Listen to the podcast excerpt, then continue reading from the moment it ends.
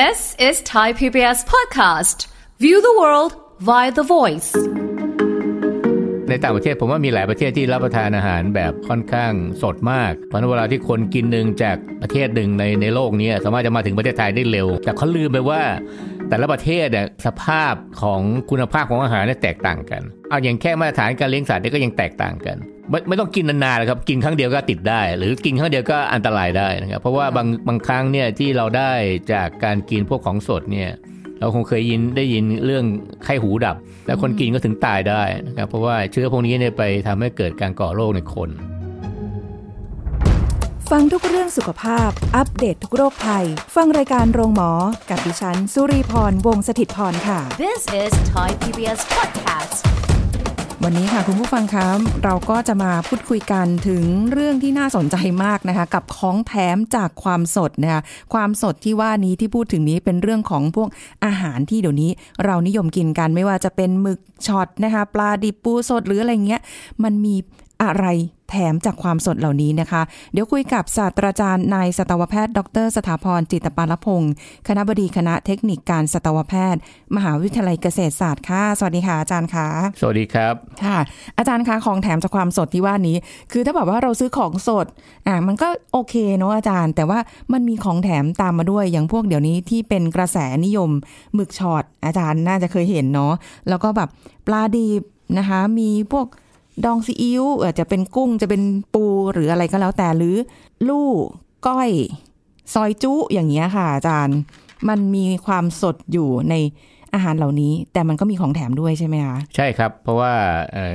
ความหมายของของอาหารสดเนี่ยเราอาจจะพูดถึงในแง่ของที่ยังมีชีวิตหรือยังไม่มีชีวิตก็ได้นะครับ เพราะว่าบางคนอาจจะคิดว่าของสดคือของที่ต้องมีชีวิตนะครับ แต่ความจริงของสดเนี่ยมันน่าจะเป็นส่วนที่เขาตายแล้วแล้วว่าเพิ่งตายใหม่ๆ แล้วก็เอามาบริโภคอะไรพวกเนี้ยนะครับ เพราะฉะนั้นตรงนี้ก็เป็นส่วนหนึ่งที่ต้องแยกนะครับว่าเราจะเอ่อรับประทานเขาในลักษณะไหนค่ะถ้ารับประทานขณะที่เขายังมีชีวิตอยู่เนี่ยมันก็จะมีผลข้างเคียงเยอะเหมือนกันนะครับการที่ถ้าเกิดเขาตายแล้วแล้วก็เอามาบริโภคนี่ก็อาจจะลดความเสี่ยงลงไปได้ทำนองนั้นแหละครับ อืมแต่จริง ๆ พวกอาหารเมนูอาหารดิบหรืออะไรเงี้ยก็กินกันมานานแล้วนะคะ อาจารย์ ใช่ครับ เพราะว่าคนไทยเนี่ยผมว่าส่วนใหญ่แล้วเนี่ย ถ้าเราไปอยู่ต่างจังหวัดเราจะเห็นภาพว่าส่วนใหญ่คนไทยทั่วไปเนี่ยมักจะทานอาหาร โดยที่มักจะทานอาหารใหม่ๆสดๆก็คือ อย่างเพิ่งฆ่าอย่างพวกงานบวชงานแต่งงานอะไรพวกนี้นะครับ ซึ่งค่ะมักจะมีการล้มวัวล้มหมูเอ่อเชือดไก่อะไรพวกนี้แล้วก็เอามาปรุงเป็นอาหาร เพราะฉะนั้นความเชื่อเขาก็คือเออพอหลังจากทำปิเกี่ยวกับเรื่องการฆ่าเรียบร้อยเสร็จก็เอามารับประทานเลย ก็คิดว่าน่าจะน่าจะไม่มีอะไรนะครับ เพราะว่าโดยประเพณีเขาก็มักจะทานแบบนั้น แล้วก็ประกอบกับส่วนใหญ่แล้วเอ่อประเพณีของไทยเนี่ยมักจะมีเรื่องเรื่องเหล้าเรื่องแอลกอฮอล์เข้ามาเกี่ยวข้องค่ะเพราะฉะนั้นก็จะเป็นงานเลี้ยงที่ทำให้ทุกคนลืมไปว่าเอ่อบางอย่างเนี่ยมันอาจจะต้องมีข้อควรระวังในแง่ของการ กินอาหารเหล่านั้นนะครับ ถ้ามันสดมากไปหรือทำไม่ให้สุกเลยค่ะหรือทำกึ่งดิบกึ่งสุกพวกนี้ครับ ก็จะมีผลข้างเคียงที่เป็นอันตรายต่อสุขภาพของของคนที่รับประทานเข้าไปด้วยครับอืมคือจริงๆ น่าเกิดจะบอกว่ามันส่วนหนึ่งก็เป็นวัฒนธรรมการกินของในแต่ละภาคหรือของท้องถิ่นของแต่ละที่ไม่ว่าจะแค่เมืองไทยหรือต่างประเทศเขาก็มีใช่วัคฒรับนธรรมใช่การครับกินอาหารดิบใช่เหมืคอรับนกันเพราะว่าในต่างประเทศผมว่ามีหลายประเทศที่รับประทานอาหารแบบแบบเอ่อ ค่อนข้างสดมากๆค่ะเอ่ออย่างเกาหลีเนี่ยที่เราได้ยินข่าวเนี่ยก็คือเหมือนทานเอ่อพวกเนื้อดิบโดยตรงนะครับค่ะเอ่อแล้วก็กินพวกกุ้งสดกุ้งดองอะไรพวกนี้นะฮะซึ่งเราคิดว่าอันนี้ก็เป็นส่วนหนึ่งของวัฒนธรรมของเขาวัฒนธรรมการการกินนะครับเอ่อหรือในฝรั่งเศสเนี่ยเราเห็นก็คือเวลาเขากินสเต็กเนี่ยเขาจะไม่เคยกินสเต็กที่ที่ย่างสุกเลยเขาจะกินประเภทเนื้อแดงหมด เพราะฉะนั้นก็ค่ะเป็นส่วนหนึ่งที่เขาเขากินประจำนะครับเอ่อ แล้วก็เขามักจะทานกับไวน์นะครับ แต่ไม่ได้คาดว่าว่าไวน์จะช่วยช่วยทำให้มันดีขึ้นนะครับ ในแง่ของเขาเขาคงคิดเป็นเรื่องของรสชาติมากกว่าค่ะแต่ไม่ได้ทำให้ให้คุณภาพของอาหารนั้นมีความปลอดภัยมากขึ้นอืมตามไปด้วยนะครับ เพราะฉะนั้นค่ะอันนี้ก็เป็นสิ่งที่เราพบได้ทั่วโลกนะครับค่ะเพราะฉะนั้นก็ประเทศไทยก็มีต่างประเทศก็มีก็เป็นเรื่องปกติครับเพียงแต่ว่าในปัจจุบันเนี่ยเราอาจจะต้องมาดูว่าตรงไหนที่มีความเสี่ยงนะครับ ที่เราเอ่อ สามารถใช้ข้อมูลแล้วก็ให้ให้คนที่คิดจะกินแบบนั้นเนี่ยต้องระวังตัวมากขึ้นครับค่ะซึ่งจริงๆก็มีการเเรียกว่าอะไรนะรณรงค์มาโดยตลอดเรื่องของการกินอาหารปรุงสุกสะอาดนะคะ แต่ว่ามันก็เป็นกระแสความเป็นกระแสมันก็เลยอาจจะแบบเอ๊ะแค่ช่วงหนึ่งผ่านไปช่วงหนึ่งผ่านไป แต่ก็ยังมีกลุ่มคนกลุ่มบางกลุ่มที่อาจจะแบบว่าเป็นวิถีการกินของเขาเป็นวัฒนธรรมแบบแบบนั้นมานานแต่นี้หลายคนอาจจะนึกไม่ถึงว่าเอ้ยกินแบบเนี้ย เป็นระยะเวลานานๆ จะส่งผลเสียต่อสุขภาพ มันจะมีผลเสียในแง่มุมไหนบ้างคะอาจารย์ ครับก็คือความจริงตัวนี้ผมว่ากระแสมันค่อนข้างเร็ว เพราะว่าเนื่องจากเขาใช้โซเชียลค่ะเพราะฉะนั้นเวลาที่คนกินหนึ่งจากประเทศหนึ่งในในโลกนี้สามารถจะมาถึงประเทศไทยได้เร็ว แล้วก็ทำให้คนกินตามเยอะ โดยเฉพาะถ้าเกิดเป็นพวกเซเลบพวกอะไรที่กินโชว์อะไรพวกนี้นะครับ เพราะฉะนั้นค่ะคนได้รับข่าวสารเร็ว แล้วก็เอามาปฏิบัติตาม แต่เขาลืมไปว่า แต่ละประเทศเนี่ยเอ่อสภาพเอ่อของคุณภาพของอาหารเนี่ยแตกต่างกันนะครับเอ่อถ้าเขาเอ่อกินพวกนี้อยู่ที่เอ่อเกาหลีหรือในฝรั่งเศสแล้วพวกนั้นนะมันอีกมาตรฐานหนึ่งอืมแต่ถ้าเรามากินอยู่ในเมืองไทยเนี่ยหรือว่ามากินอยู่ต่างจังหวัดเนี่ยมันอีกมาตรฐานหนึ่งค่ะเพราะฉะนั้นเอาอย่างแค่มาตรฐานการเลี้ยงสัตว์เนี่ยก็ยังแตกต่างกันนะครับ คุณภาพของสัตว์เองที่ผ่านการตรวจการประเมินว่าปลอดภัย แล้วเอามาใช้บริโภคได้ก็แตกต่างกันค่ะเพราะฉะนั้นเป็นเรื่องหนึ่งที่เอ่อ ไม่ไม่ต้องกินนานๆนะครับกินครั้งเดียวก็ติดได้ หรือกินครั้งเดียวก็อันตรายได้นะครับ เพราะว่าค่ะบางบางครั้งเนี่ยที่เราได้จากการกินพวกของสดเนี่ยที่เรามักจะพบบ่อยก็คือเอ่ออย่างเช่นอาจจะปนเปื้อนนะครับเอ่อเอาง่ายๆอย่างเนื้อเนื้อหมูเนี่ยเราคงเคยยินได้ยินเรื่องไข้หูดับมาแล้วอ่าใช่นะครับเพราะฉะนั้นมันปนเปื้อนง่ายเลยเพราะว่าเนื้อพวกเนี้ยมันมีแบคทีเรียอยู่ค่ะงั้นถ้ากินดิบนี่มีโอกาสติดแน่นอนอืม แล้วคนกินก็ถึงตายได้นะครับ เพราะว่าเชื้อพวกนี้เนี่ยไปทำให้เกิดการก่อโรคในคนค่ะนะครับคืออยู่ในหมูเนี่ยเขาไม่มีอาการไม่มีอะไร เพราะฉะนั้นแล้วเขามีโอกาสปนเปื้อนพวกนี้สูง เพราะฉะนั้นถ้าเราที่กินเนื้อหมูดิบที่มีเลือด ที่ยังเห็นแดงๆอยู่พวกนี้อันตราย เพราะว่ามีโอกาสที่จะติดแต่ไม่ได้หมายความว่า หมูทั้งร้อยเปอร์เซ็นต์จะเป็นหมดนะครับจะมีบางส่วนที่มีโอกาสค่ะนะเพราะฉะนั้นเนี่ยมันขึ้นอยู่กับการดูแลคุณภาพของเนื้อต่างๆเนี่ย ขณะที่มีการเคลื่อนย้ายนะครับ การดูแลในส่วนของก่อนที่จะมาปรุงอาหารนะครับ ก็มีส่วน เพราะถ้าเรากินดิบเลยเนี่ยความเสี่ยงมันเกิดขึ้น เพราะว่ายังไงเนี่ยเราได้รับเชื้อโดยตรงจากจากเรื่องเลือดที่ที่มันปนเปื้อนอยู่ในเนื้อเลือดอะไรพวกนี้ของตัวสัตว์เองนะครับค่ะเพราะฉะนั้นถ้าเราจะแก้ปัญหาตรงนี้ก็คือมันต้องสุกมากพออืมทีนี้เราก็บอกไม่ได้ อย่างเช่น เราไปกินร้านอาหารเนี่ย เราจะบอกว่าร้านนี้เอ่อมีโอกาสเจอมากน้อยเท่าไหร่ อันนี้ก็ต้องขึ้นอยู่กับเอ่อมาตรฐานของแต่ละร้านมากกว่านะครับค่ะว่าร้านต่างๆเนี่ยเขาคัดเนื้อเข้ามาขายเนี่ยระดับไหน ถ้าเขาคัดแบบพรีเมียมเกรดที่มีการดูแลดี มีการเอ่อแช่เย็นทำทุกอย่างตามมาตรฐานหลักเนี่ยโอกาสจะเจอก็น้อยกว่าอืมแต่ถ้าเกิดเขาบอกเอามาจากเขียงเลยเนี่ย แล้วเขียงก็ เราไม่สามารถจะสืบเสาะได้ว่าไอ้เขียงเนี่ยเขาเขาฆ่าหมูเนี่ยมันเป็นหมูปกติ หรือว่าเป็นหมูที่มาจากผู้เลี้ยงรายย่อย ไม่ได้มาอันนี้ก็เป็นเรื่องที่ที่เอ่อผมว่ามันจะทำให้การแก้ไขค่อนข้างยากหน่อยค่ะเพราะว่าคือหมูที่มาจากแหล่งที่ไม่มีมาตรฐานเนี่ยมันจะถูกอ่าใช่มันร้านจะแต่ชอบเพราะว่ามันลดต้นทุน แต่ถ้าหมูที่มาจากเอ่อมาตรฐานฟาร์ม ตามมาตรฐานของกรมบริษัทของเอ่อ บริษัทต่างๆ พวกเนี้ยมันก็จะค่อนข้างเอ่อแพงกว่าโดยโดยธรรมชาติอยู่แล้วนะครับเพราะฉะนั้นเนี่ยอันนี้ก็เป็นปัจจัยหนึ่งที่ว่าถึงบอกว่าเอ่อร้านที่ทำเกี่ยวกับเรื่องปิ้งย่างอะไรพวกเนี้ยเขาเขาก็มีมาตรฐานของเขานะครับ แต่วันนี้ซอสของเนื้อที่จะเข้ามาสู่ร้านเท่านั้นเองที่อืมเอ่อทางร้านต้องรู้ดีว่ามาจากไหนค่ะนะครับถ้าทางร้านคิดว่าจะไม่ทำให้เกิดปัญหาจริงๆกันระยะยาวกับผู้บริโภคเนี่ยก็ต้องใช้มาตรฐานที่ มาตรฐานสูงพอที่จะทำให้ทุกคนปลอดกินอย่างปลอดภัยนะครับอืมเพราะฉะนั้นเราก็ต้องระวังตัวเองเหมือนกันนะครับ ว่าจะไปทานอาหารพวกนี้เนี่ย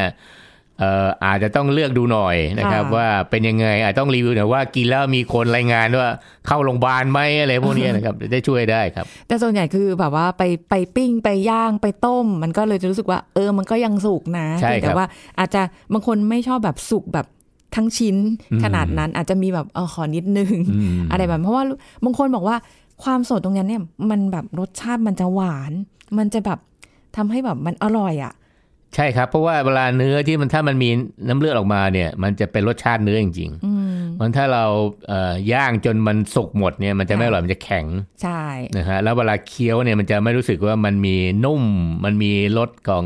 เหมือนเลือดออกมานิดๆอะไรอย่างเงี้ยนะซึ่งเป็นเรื่องที่ที่ทำความเข้าใจได้ เพราะว่าค่ะพวกคนทานเนื้อจะรู้ดีว่า เวลากินเนื้อเนี่ยถ้าเนื้อเหนียวเนี่ยก็คือมันไม่อร่อยละเนื้อเนื้อมันต้องนุ่ม เพราะฉะนั้นนุ่มเนี่ยมันต้องมีองค์ประกอบอื่นที่มันที่มันจะต้องเออเราไว้ใจได้ว่ามันไม่มีการปนเปื้อนอะไรพวกเนี้ยนะครับ อาจารย์แล้วอย่างพวกเนื้อต่างๆเนี่ยมันอย่างเนื้อหมูมันก็จะมีส่วนอื่นด้วย เช่นแบบมีเลือดหมูเอ่อมีหัวอ่าอะไรนะอวัยวะต่างๆ ใช่ไหมคะไส้นู่นนี่นั่นหรือแบบสัตว์ประเภทอื่นๆ กันแล้ว แต่มันก็มีการปนเปื้อนของเชื้อโรค หรืออะไรต่างๆ เหล่านี้ หรือพยาธิเนี่ยเหมือนเหมือนๆกัน ไม่ใช่แค่เฉพาะในตัวเนื้ออย่างเดียวใช่ไหมคะใช่ครับ เพราะว่าอย่างอย่างถ้าเราจะแยกประเภทเนื้อเนี่ยเอาง่ายๆอย่างถ้าเกิดเป็นซีฟู้ดไปเลย เป็นพวกของทะเลเนี่ยเอ่อ ของทะเลก็จะมีการปนเปื้อนเชื้อบางส่วนบางอย่าง อาจจะไม่เหมือนกันทุกทุกทุกเรื่องนะครับอ๋อแต่ที่ถ้าเป็นเรื่องเกี่ยวกับเชื้อแบคทีเรียเนี่ยอันเนี้ยมีโอกาสปนเปื้อนคล้ายกันค่ะแต่ถ้าเรื่องเป็นพยาธิเนี่ยมันจะขึ้นอยู่กับชนิดของของเนื้อแหละอย่างเนื้อหมูเนี่ยก็จะอาจจะมีปนเปื้อนจากพวกพยาธิตัวตืดหรือจากพวกทิคเนล่าพยาธิตุกลมอะไรพวกเนี้ยที่เป็นโรคสัตว์สู่คนนะครับค่ะหรือในในวัวเนี่ยที่มีรายงานก็คือปนเปื้อนพวกตัวตืด ในวัวนะครับ ที่ทำให้เกิดตัวพยาธิในลำไส้เวลาที่คนกินเข้าไปแล้วนะครับ เพราะว่ามันได้ระยะตัวอ่อนเข้าไปอ่าส่วนพยอ่าในพวกซีฟู้ดเนี่ยจะมีพยาธิอยู่น้อยกว่าค่ะเพราะว่ามันเป็นพวกของทะเลจะมีพยาธิอยู่แค่ไม่มากเท่าไหร่ แล้วก็จะไม่มีพวกพยาธิตัวตืดแต่ว่ามันจะมีในส่วนของเชื้อที่เขาเรียกว่าอะฮิวา คือพวกวิบริโอทั้งหลายนะครับค่ะที่อันเนี้ยน่ากลัวเพราะว่ามันทำให้เกิดเอ่อเอ่อเกิดลำไส้อักเสบรุนแรง แล้วก็ คนที่ได้รับเชื้อเนี่ยอาจมีโอกาสตายได้นะครับ เพราะฉะนั้นอันเนี้ยเป็นอาการหนึ่งที่จะคล้ายๆกับพวกเอ่อเหมือนกับพวกอาหารเป็นพิษนะครับเอ่อที่เขาเรียกอะเป็นฟู้ด poisoning อะไรพวกนั้นนะครับ เพราะฉะนั้นอันนี้ต้องอันนี้ต้องระวังมากขึ้น เพราะฉะนั้นไอการติดเชื้อเอ่อมีทั้งเหมือนกันแล้วก็แตกต่างกันค่ะถ้าเป็นพยาธิเนี่ยในพวกเนื้อสัตว์อย่างพวกเนื้อวัว เนื้อสุกรเนี่ยจะจะน้อยจะมีเฉพาะมากกว่า ส่วนพวกซีฟู้ดเนี่ยจะมีการติดพยาธิได้น้อยกว่า แต่ปนเปื้อนได้ง่ายคือแบคทีเรียมีโอกาสเหมือนกัน เพราะว่าเอ่อเชื้อพวกนี้มันจะปนเปื้อนอยู่ในเรื่องความสะอาดค่ะนะครับเพราะฉะนั้นถ้าเขาสะอาดมันก็จะไม่มีแล้วเกิดเขาเอ่อผ่านไหลมือแล้วก็ไม่ดูแลไม่ควบคุมอุณหภูมิก็มีโอกาสที่จะที่จะติดเชื้อพวกนี้ได้ครับอืมงั้นแสดงว่าคืออาหารทุกประเภทต้องปรุงให้มันสุกจริงใช่ครับ แนะนำว่าถ้าเป็นอาหารทะเลแล้วเนี่ยเอ่อ ถ้าเราไม่แน่ใจซอสของแหล่งที่มาของของซีฟู้ดที่เราจะมาบริโภคเนี่ยค่ะก็คิดว่าน่าจะทำให้สุกระดับหนึ่งก่อน เพราะว่าไม่งั้นเนี่ยอันตรายมาก เพราะว่าเชื้อบางอย่างเนี่ยอาจจะตายได้ที่ประมาณสัก 60-70 องศาสี่ก็ตายได้นะครับเพราะฉะนั้นเนี่ยมันก็ลดไปได้เยอะแล้วนะครับๆค่ะเพราะฉะนั้นส่วนหนึ่งที่ถ้าแนะนำว่าถ้ากินพวกซีฟู้ดเนี่ยถ้ากิน อยากจะกินดิบกินอะไรพวกเนี้ยก็ต้องเลือกร้านนะครับ ให้รู้ว่าเอ่อเขามีที่มาที่ไปยังไง แล้วก็ไว้ใจได้นะครับค่ะจะได้บริจะได้กินอย่างเอ่อมีความสุขนะครับ เพราะว่าถ้ากินแล้วมัวแต่ละแวง หรือมัวว่าจะเกิดอะไรขึ้นเนี่ยมันก็ไม่มีความสุขแน่ของคนที่จะที่จะกินอาหารพวกนี้นะครับ เพราะฉะนั้นก็ถ้าเราเอ่อเรียนรู้ว่าความเสี่ยงมีอะไรบ้างเนี่ยเราก็นึกอยู่ในใจแล้วกันว่า เวลาจะกินสักคำหรือสองคำอะไรพวกนี้อ่าก็ต้องก็ต้องดูนะครับ ถ้าเราคิดว่าปลอดภัยก็ค่ะทานไปเลยครับ มีความเป็นเป็นความสุขอยู่แล้ว อาจารย์เพราะเชื่อว่าแต่ละร้านเนี่ยเขาคงไม่ให้เราไปนั่งดูหรือไปทราบต้นทางว่า เอาวัตถุดิบใช่ครับมาจากไหนหรือแบบก่อนจะกินแล้วก็เดินเข้าไปเลคเชอร์กันนิดนึงใช่ครับที่บอกว่าเธอเอามาจากไหนเอ่อการขนส่งเป็นยังไงล้างสะอาดไหมเขาคงไม่ให้เราไปถามใช่อะไรครับแบบนั้น แต่ว่าในตอนที่เรากำลังจะคีบเขาลงไปต้มไปย่างไปปิ้งหรืออะไรก็แล้วแต่เนี่ย หรือจะปรุงสุกก็แล้วแต่เนี่ยมันมีวิธีการดูก่อนไหมคะอาจารย์แหมอันนี้ค่อนข้างยากเลยดูเพราะว่าผิดปกติอย่างอย่างถ้าเป็นเนื้อหมูกับเนื้อวัวที่มีพวกตัวอ่อนกับพยาธิตัวเติด อันนี้ยังพอเห็นนะฮะ เพราะมันจะเป็นเหมือนพวกเอ่อเป็นเป็นเม็ดขึ้นมาอยู่ในอยู่แทรกอยู่ในไอ้พวกใยกล้ามเนื้ออฉะนั้นถ้าคนแต่ผมว่าคนส่วนใหญ่ไม่ค่อยดูหรอก เพราะว่าส่วนใหญ่พอเห็นเป็นเนื้อนี่ก็พอขาวๆกันนี่ก็เป็นมันแทรกอยู่ในเนื้อบางทีมันไม่ใช่ แต่มันจะเป็นเม็ดเม็ดๆนุ่นๆใช่มันเหมือนเม็ดข้าวสารอยู่ในอยู่ในอยู่แทรกอยู่ในกล้ามเนื้อออนี่แต่ว่าต้องสังเกตดีๆนะครับค่ะแล้วก็ถ้าเกิดเอาไปย่างแล้วเนี่ยมันจะหายนะฮะอ๋อเออมันไม่ได้หายแต่ว่า อันนี้มันไม่ได้มีตัวเดียว ปัญหาคือถ้ามันมาเนี่ย มันจะมาเป็นแพ็กเกจแล้วมันก็จะอยู่กระจายไปทั่วนั้นถ้าเราไม่ระวังเนี่ยคำแรกอาจจะรอดแต่คำสองอาจจะไม่รอดนะว้าฮะยอาจารารย์ อันนี้อันนี้คือเท่าที่ดูได้นะครับค่ะแต่ว่าเราก็ไม่เคยเห็นบ่อยนะครับว่าเออมันจับได้ขนังคาขาวว่ามีพยาธิพวกนี้อยู่จริง ๆ ก็มีคนรายงานเหมือนกันว่าเขาสงสัย เพราะก็เห็นไอ้พวกเนี่ยมันเป็นเม็ดขาวๆแทรกอยู่ในอยู่ในกล้ามเนื้อของไอ้พวกเนื้อที่กำลังกำลังจะกินเข้าไปค่ะแล้วเอาไปย่างอะไรพวกเนี้ยค่ะ แต่พวกนี้มันต้องเอามาพิสูจน์ต่อนะครับเพราะบางทีมันอาจจะเป็นเหมือนกับเอ่อเป็นเป็นตุ่มหนองหรืออะไรอยู่ก็ได้นะครับเป็นเป็นได้หลายอย่างแต่มันก็แสดงถึงความไม่ไม่ถูกสุขลักษณะของเนื้ออยู่แล้วค่ะนะครับเพราะจริงๆพวกใยถ้าเป็นไขมันแทรกเนี่ย มันจะมองเห็นน้อยยากมากที่ก็คือเห็นปลาปลายพวกเนี้ยนะครับอืมเหมือนที่เขาเรียกว่าหินอ่อนนะพวกนี้ค่ะจะมีรอยนิดๆๆๆเต็มไปหมด แต่ถ้าเกิดเป็นเม็ดใหญ่ขึ้นแล้วก็มีความชัดเจนพวกนี้ก็จะดูได้ทีนี้ คงไม่แนะนำว่าคงไม่ต้องเอาไปส่องทุกคนเดี๋ยวคนจะยกเนื้อหมูไปส่องค่ะแต่ความจริงเวลาเขาเอาเนื้อหมูมาเสิร์ฟเนี่ยเขาจะสไลด์บางมากใช่เพราะฉะนั้นมันมันจะเห็นได้ง่ายอ๋อคือถ้าเป็นเนื้อหนาๆเนี่ยบางทีมนค่ะจะมองยากนะฮะแต่ถ้าเป็นสไลด์เนี่ยมันอาจจะเห็นได้ แต่ว่าค่ะไม่ได้ทุกเคสไปนะครับ เพราะฉะนั้นเดี๋ยวอาจจะไประแวงมากไปว่า เออ เห็นขาวๆแล้วผวาเออไม่กล้ากินเลยพวกนั้นนะฮะเพราะฉะนั้นต้องต้องให้เอ่อ ดูคุณภาพของเนื้อที่มาที่มาเอ่อที่เขาเอามาให้ด้วยนะครับค่ะเพราะเราเราไปถามเขาเขาก็ไม่บอกเราหรอกว่าคุณเอาเนื้อมาจากไหนค่ะนะเพราะมันเป็นเรื่องที่เขาเอ่อเป็นบริหารจัดการของเขาภายในอยู่แล้วอืมมันเราเองต้องคอยระแวดระวังนิดนึงแล้วกันว่าถ้ามันมีสิ่งผิดปกตินะครับ อย่างเช่นพอถ้าเนื้อพวกนั้นจริง ๆ มันอาจจะเอ่อเวลาที่เราเคี่ยวมันอาจจะมีคุณภาพที่แตกต่างไปค่ะนะครับอืมแต่อันนี้ทั้งนั้นเนี่ยถ้ามันสุกเต็มที่ พวกนี้ก็ตายหมดนะครับมันถ้าเราปิ้งย่างนานๆจริง ๆ เนี่ย มันก็ฆ่าเหมือนกัน เพราะว่าค่ะแต่เรามักจะไม่ปิ้งนานปัญหาอยู่ตรงนี้ใช่เพมันราะไม่เราคิดว่าฉ่ำเออ ถ้ามันปิ้งนานมันก็จะเหนียวอีกใช่ไหมค่ะเราก็จะปิ้งนิดๆพอให้ร้อนๆแล้วเราก็จะกินเออ กินกับน้ำจิ้มเพราะฉะนั้นส่วนใหญ่แล้วมันจะกลบไปหมดมันจะดูยากค่ะเพราะทุกเรื่องก็จะดูยากหมดเพราะว่าพอมาอยู่ในร้านแล้วเนี่ย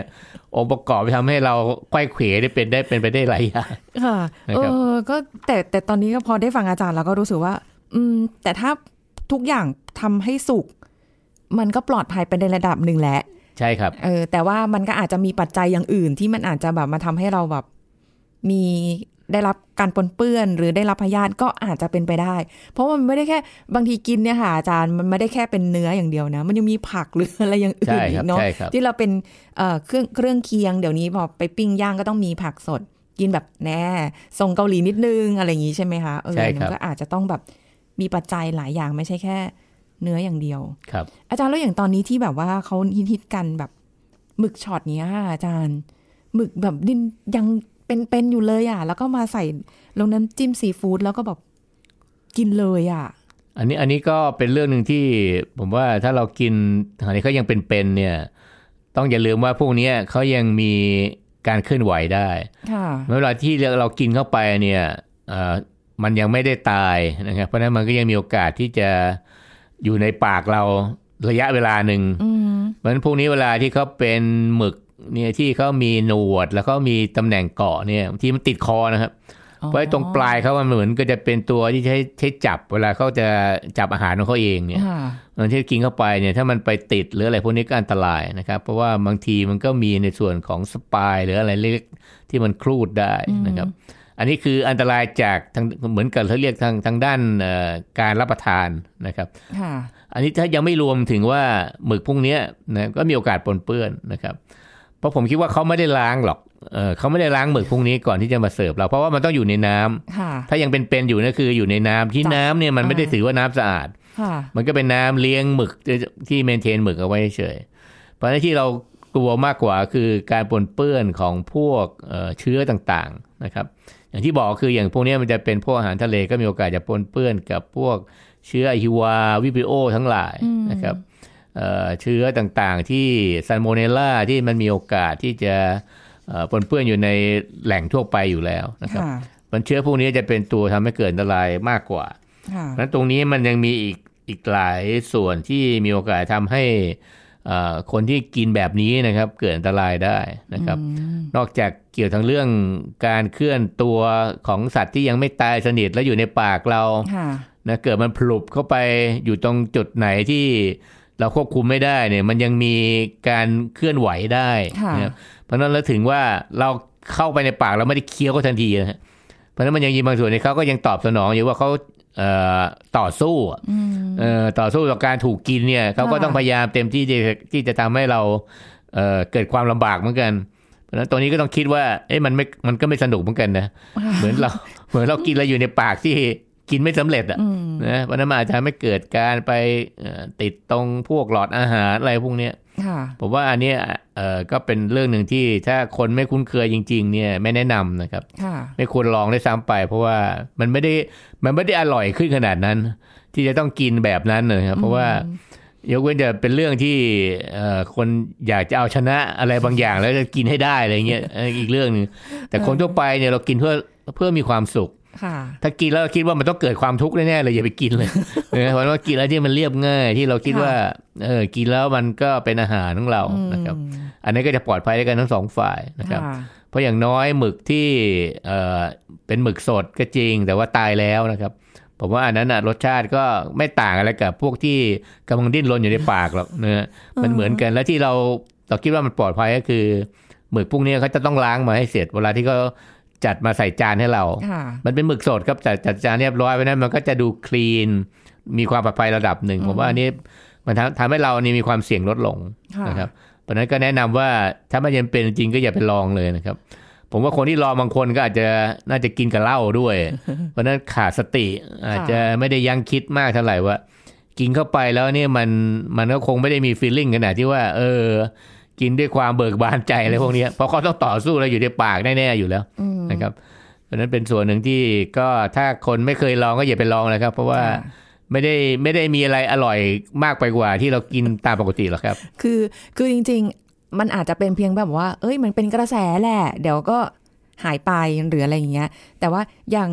บางอย่างอย่างกุ้งเต้นเงี้ยค่ะอาจารย์ที่เจอบ่อยๆตามตลาดอย่างเงี้ย กุ้งเต้นก็ถือว่าเป็นอาหาร สดสดจริง ๆ ยังเป็นๆอยู่ยังดิ้นดิ้นอยู่ แล้วบีบมะนาวเขาก็บอกว่ากุ้งเปลี่ยนสีมันก็คือเหมือนเป็นการฆ่าเชื้อไปในตัวอย่างแบบใช้มะนาวใช้ความเปรี้ยวหรือว่าแอลกอฮอล์เขาก็บอกว่ามันก็เป็นการฆ่าเชื้ออันนี้ เป็นความเชื่อที่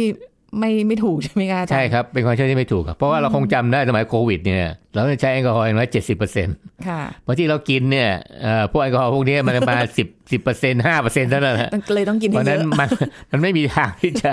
ไปฆ่าอะไรได้นะครับเพราะฉะนั้นมันค่อนข้างน้อยอยู่แล้วค่ะเพียงแต่ว่าแอลกอฮอล์เนี่ยเวลาก็ทำปฏิกิริยากับพวกเฮมหรือพวกเลือดเนี่ยสีมันจะเปลี่ยนค่ะเพราะฉะนั้นเนื้อที่เราเห็นว่าเอ้ยเนื้อแดงๆกลายเป็นซีด เพราะว่าเหมือนเหมือนกับสุกแล้วอะไรพวกนี้ค่ะไม่ใช่นะครับ เพราะว่ามันแค่เปลี่ยนลักษณะกายภาพภายนอกเฉยอ๋อๆของของตัวเนื้อ แต่ว่ามันไม่ได้มีผลอะไรต่อโครงสร้าง เพราะว่ามันเป็นปฏิกิริยาเคมีค่ะนะครับมันที่เราเห็นภาพว่ามันดูเหมือนเหมือนสุกแล้ว เออแล้วคงไม่น่ามีปัญหามันไม่ใช่นะ อันนั้นเป็นภาพลวงตา นะครับ เพราะฉะนั้นก็ต้องระวังไว้ว่า เอ่อ ถ้าเราใช้มะนาวหรือใช้อย่างอื่นเนี่ย ผมคิดว่ามันไม่ได้ช่วย ทำให้อาหารต่างๆ เหล่านี้เนี่ยทำให้มันมีคุณภาพดีขึ้นนะครับ อันนี้มันเป็นแค่รสชาติเฉยค่ะๆก็ใส่เข้าไปบีบเข้าไปเนี่ยเพื่ออาจจะปรุงรสแล้วก็ดูเหมือนกับมันไม่แดงค่ะนะครับ ก็ดูว่าเออมันมันน่าจะเหมือนกับอาหารที่สุกทั่วไปค่ะเอ่อคนก็สบายใจขึ้นแต่ความจริงแล้วเนี่ย มันน่าอาจจะเป็นแค่ตัวกบเกลื่อนเฉยๆมันถ้าตรงนี้ถ้าเราไม่เห็นภาพเลยว่ามันเอ่อสุกถ้ามันแดงเริ่มต้นขนาดไหนเนี่ยเราอาจจะกินเข้าไปโดยคิดว่าเออมันน่าจะสุกแล้ว อันนี้ก็มีความเสี่ยงครับเพราะฉะนั้นก็ต้องระวัง เพราะมะนาวไม่มีฤทธิ์ฆ่าเชื้ออะไรทั้งสิ้นนะครับครับมันเป็นกรดอ่อนๆเฉยๆครับอ๋อเพราะฉะนั้นจะได้เข้าใจกันสมัยนะคะเพราะใช่ว่าครับคือที่เราคุยกันเรื่องนี้ของแถมจากความสดเนี่ย คือของสดมันก็ดี แต่ถ้าปรุงให้มันเอ่อสุกเลยเนี่ย จะดียิ่งกว่าปลอดภัย อยากให้อาจารย์สรุปนิดนึงตอนท้ายนิดนึงว่าแบบไอ้ของแถมที่ว่ามาเนี้ยมันส่งผลกับสุขภาพที่เราคุยกันมาเนี่ย แบบมากน้อยแค่ไหนสิ่งที่ต้องระวังเป็นพิเศษมีอะไรไหมคะ ครับออของแถมจากความสดเนี่ยถ้าเราพูดจริงหลักการทั่วไปเนี่ยถ้าเป็นพวกเเนื้อหมูเนื้อวัวนะครับออไอ้ที่เราจะมีความเสี่ยงก็คือเรื่องพยาธิถ้าเรากินดิบนะครับกินดิบนะครับว่าอันนี้ไม่ได้ปรุงเลยเลย ก็เอ่อเนื้อตัดมาแล้วก็จิ้มซอสแล้วก็รับประทานเลยอะไรพวกนี้นะครับ อันนี้ก็จะมีความเสี่ยงสูงเกี่ยวกับเรื่องพวกพยาธินะครับ อันที่สองก็คือพวกถ้าเป็นอาหารทะเลนะครับอาหารทะเลนี่ต้องระวังนะครับ เพราะว่าความสด หรือความที่ยังเป็นๆอยู่ของสัตว์หลายชนิดทำให้เกิดปัญหากับคนคนกินได้นะครับที่ต้องระวังก็คือพวกเชื้อครับเชื้อแบคทีเรียทำให้เกิดโรคอหิวานะครับซึ่งเราคงเห็นว่ามีระบาดไปในระยะในประเทศไทยอยู่แล้ว เพราะนั้นถ้าเราจะให้ปลอดภัยนะครับก็ทำให้สุกนะครับพวกโดยเฉพาะพวกซีฟู้ดทั้งหลาย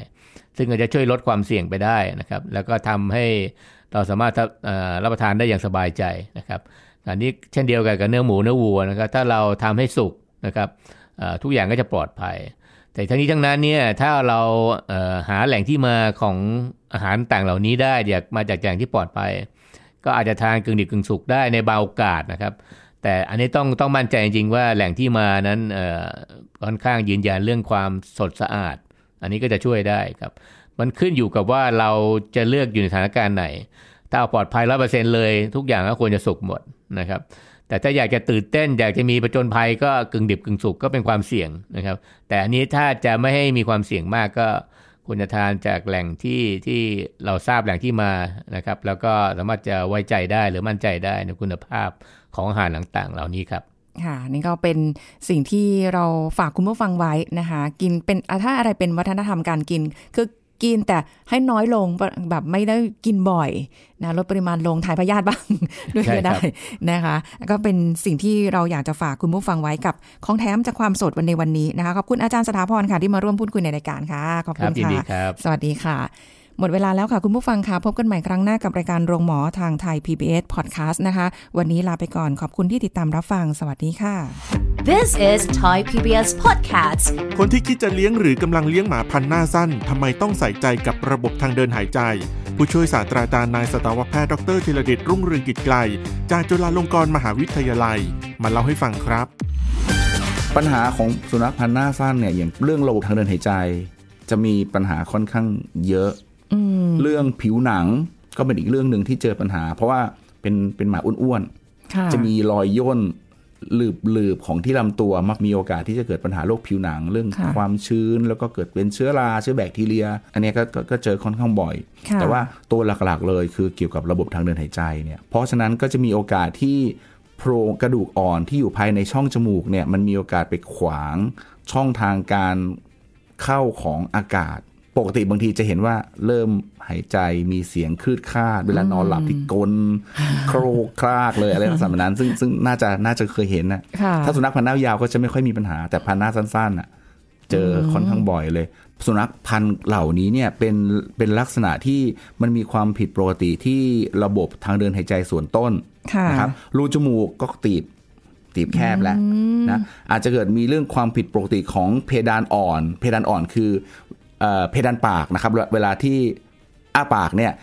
ผิวทางด้านบนที่เป็นร่องร่องร่องร่องร่องอันนั้นคือส่วนของเพดานปาก เพดานปากมีทั้งส่วนที่เป็นกระดูกแข็งค่ะๆกับทางด้านในลึกๆที่เป็นเพดานอ่อน ซึ่งตรงเพดานอ่อนตรงนั้นน่ะถ้าเป็นสุนัขพันธุ์หน้ายาวปกติความยาวขนาดนั้นไม่มีปัญหา แต่พอเป็นสุนัขพันธุ์หน้าสั้นเนี่ยบางทีมันยาวแล้วก็เลยลงไปเลยไปตรงบริเวณคอหอยทำให้การหายใจมันไม่ได้ปกติ มันอาการหายใจมันลำบาก เพราะมันจะขัดขวางการหายใจทำให้เอ่อเวลาหายใจเข้ามีเสียงค่ะแล้วก็ผ่านไปได้อย่างไม่ได้ไม่ได้ไม่ได้สมบูรณ์เท่าไหร่โอ้ลักษณะแบบนี้ก็ทำให้เกิดความผิดปกติได้เยอะขึ้น แล้วจะสังเกตว่าสุนัขพันธุ์หน้าสั้นๆอะบูลด็อกอย่างเงี้ยค่ะลิ้นใหญ่อ๋อจะสังเกตลิ้นไหมฮะลิ้นเบลอเลยค่ะจะไม่เหมือนกับผู้ชิวาว่าลิ้นแหลมๆน่าเล็กรักเออๆเห็นไหมอันนี้อันนี้เห็นความแตกต่างเลยว่า ลิ้นที่ค่อนข้างใหญ่ มันก็มีโอกาสที่จะกดหรือก็ขวางท่อทางเดินหายใจ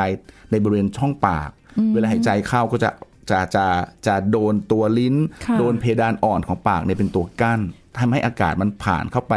ยังหลอดลมแล้วก็ปอดได้ได้ลำบาก ไม่ควรออกกำลังหนัก แล้วก็ไม่เหมาะที่อากาศร้อนมากๆ สุนัขเนี่ยการระบายความร้อนในร่างกายเขาอะเขาจะใช้วิธีการหายใจอ่าเพื่อไล่ความร้อนออกไป เพราะว่าผิวหนังเขาไม่ค่อยมีต่อมเหงื่อ ต้องบอกว่าแทบจะไม่มีต่อมเหงื่อเลย เหมือนกับว่าเขาห่มเสื้อขนมิ้ง หนาๆไว้ไว้ เวลาออกเออกำลังเสร็จแล้วเนี่ยระบายความร้อนทางผิวหนังออกไปไม่ได้ ก็เลยต้องหายใจ เพราะฉะนั้นยิ่งถ้าเกิดว่าหน้าสั้น ๆ แล้วก็มีการอุดกั้นทางเดินหายใจ ก็ยิ่งทำให้ออกซิเจนเข้าร่างกายไม่พอ แล้วก็มีการที่ช็อกได้ This is Thai PBS Podcast ติดตามรายการทางเว็บไซต์และแอปพลิเคชันของไทย PBS Podcast Spotify SoundCloud Google Podcast Apple Podcast และ YouTube Channel Thai PBS Podcast Thai PBS podcast. View the world via the voice.